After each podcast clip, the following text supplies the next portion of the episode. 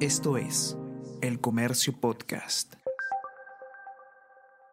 Buenos días, mi nombre es José Manuel Romero, periodista del Comercio, y estas son las noticias más importantes de hoy, jueves 27 de abril.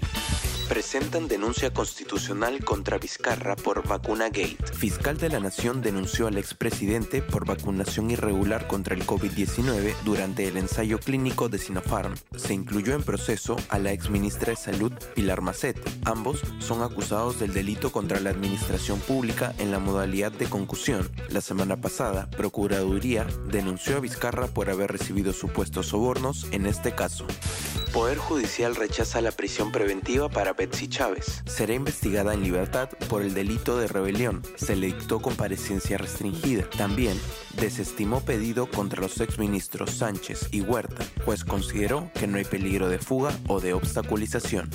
Declaran estado de emergencia en fronteras del Perú. Ante crisis migratoria, el gobierno aprobó decreto que aplica en 7 regiones, entre ellas Tacna, en donde hay caos por el paso fronterizo con Chile por indocumentados varados que intentan ingresar al país. Boluarte planteó reforma constitucional para que Fuerzas Armadas puedan apoyar a Policía Nacional en la vigilancia.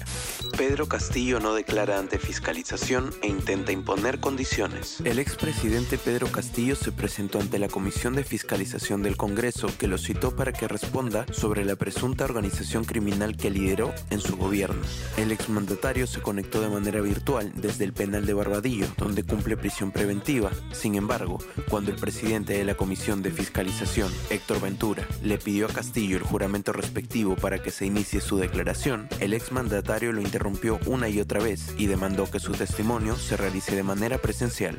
City golea 4-1 al Arsenal y va camino a ganar 3 campeonatos en esta temporada. En el partido entre Manchester City versus Arsenal en el Etihad Stadium y válido por una nueva jornada de la Premier League, Erling Haaland puso la cereza del pastel al anotar el definitivo 4-1 de los ciudadanos.